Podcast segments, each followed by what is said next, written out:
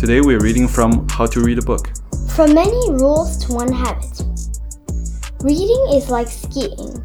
When done well, when done by an expert, both reading and skiing are graceful, harmonious activities. When done by a beginner, both are awkward, frustrating, and slow. Learning to ski is one of the most humiliating experiences an adult can undergo. That is one reason to start young. After all, an adult has been walking for a long time. He knows where his feet are. He knows how to put one foot in front of the other in order to get somewhere. But as soon as he puts skis on his feet, it is as though he had to learn to walk all over again. He slips and slides, falls down, has trouble getting up, gets his skis crossed, tumbles again, and generally looks and feels like a fool. Tag harmonious, Graceful? awkward, humiliating, undergo. Even the best instructor seems at first to be no help. The ease with which the instructor performs actions that he says are simple, but that the student secretly believes are impossible, is almost insulting. How can you remember everything the instructor says you have to remember? Bend your knees. Look down the hill. Keep your weight on the downhill ski. Keep your back straight, but nevertheless lean forward. The admonitions seem endless. How can you think about all that and still ski? The point about skiing, of course, is that you should not be thinking about the separate acts that, together, make a smooth turn or series of linked turns. Instead, you should merely be looking ahead of you down the hill, anticipating bumps and other skiers, enjoying the feel of the cold wind on your cheeks, smiling with pleasure at the fluid grace of your body as you speed down the mountain. In other words, you must learn to forget the separate acts in order to perform all of them, and indeed any of them, well. But in order to forget them as separate acts, you have to learn them first as separate acts. Only then can you put them together to become a good skier. I don't agree with him Well, what you don't agree about? because you can't learn the separate acts. You have to learn them at the same time. I'll give you an example. Uh, making bed. Raise your arm to shake the sheets, and then you shake down while standing straight. If you practice just shaking up and then shake it down as two separate movements, then you try to connect them together later on. It's not holistic learning. You need to learn how to do whole thing as one piece, not separate. Uh, there are different ways of learning. Teaching tend to try to break into small parts and then uh, learn the parts. Um, so I don't agree with this. It is the same with reading. Probably you have been reading for a long time too. And starting to learn all over again can be humiliating. But it is just as true of reading as it is of skiing that you cannot coalesce a lot of different acts into one complex, harmonious performance until you become an expert at each of them. You cannot telescope the different parts of the job so that they run into one another and fuse intimately. Each separate act requires your full attention while you are doing it.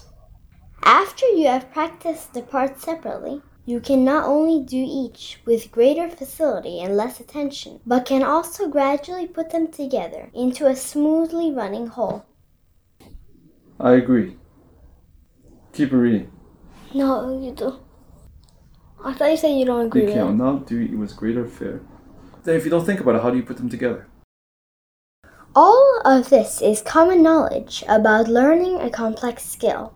We say it here merely because we want you to realize that learning to read is at least as complex as learning to ski or to typewrite or to play tennis. If you can recall your patience in any other learning experience you have had, you will be more tolerant of instructors who will shortly enumerate a long list of rules for reading. The person who has had one experience in acquiring a complex skill knows that he need not fear the array of rules that present themselves at the beginning of something new to be learned. He knows that he does not have to worry about how all the separate acts in which he must become separately proficient are going to work together. The multiplicity of the rules indicates the complexity of the one habit to be formed. Not a, pru- not a plurali- uh, Plurality. not a plura, not a plural, not a plurality of distinct habits.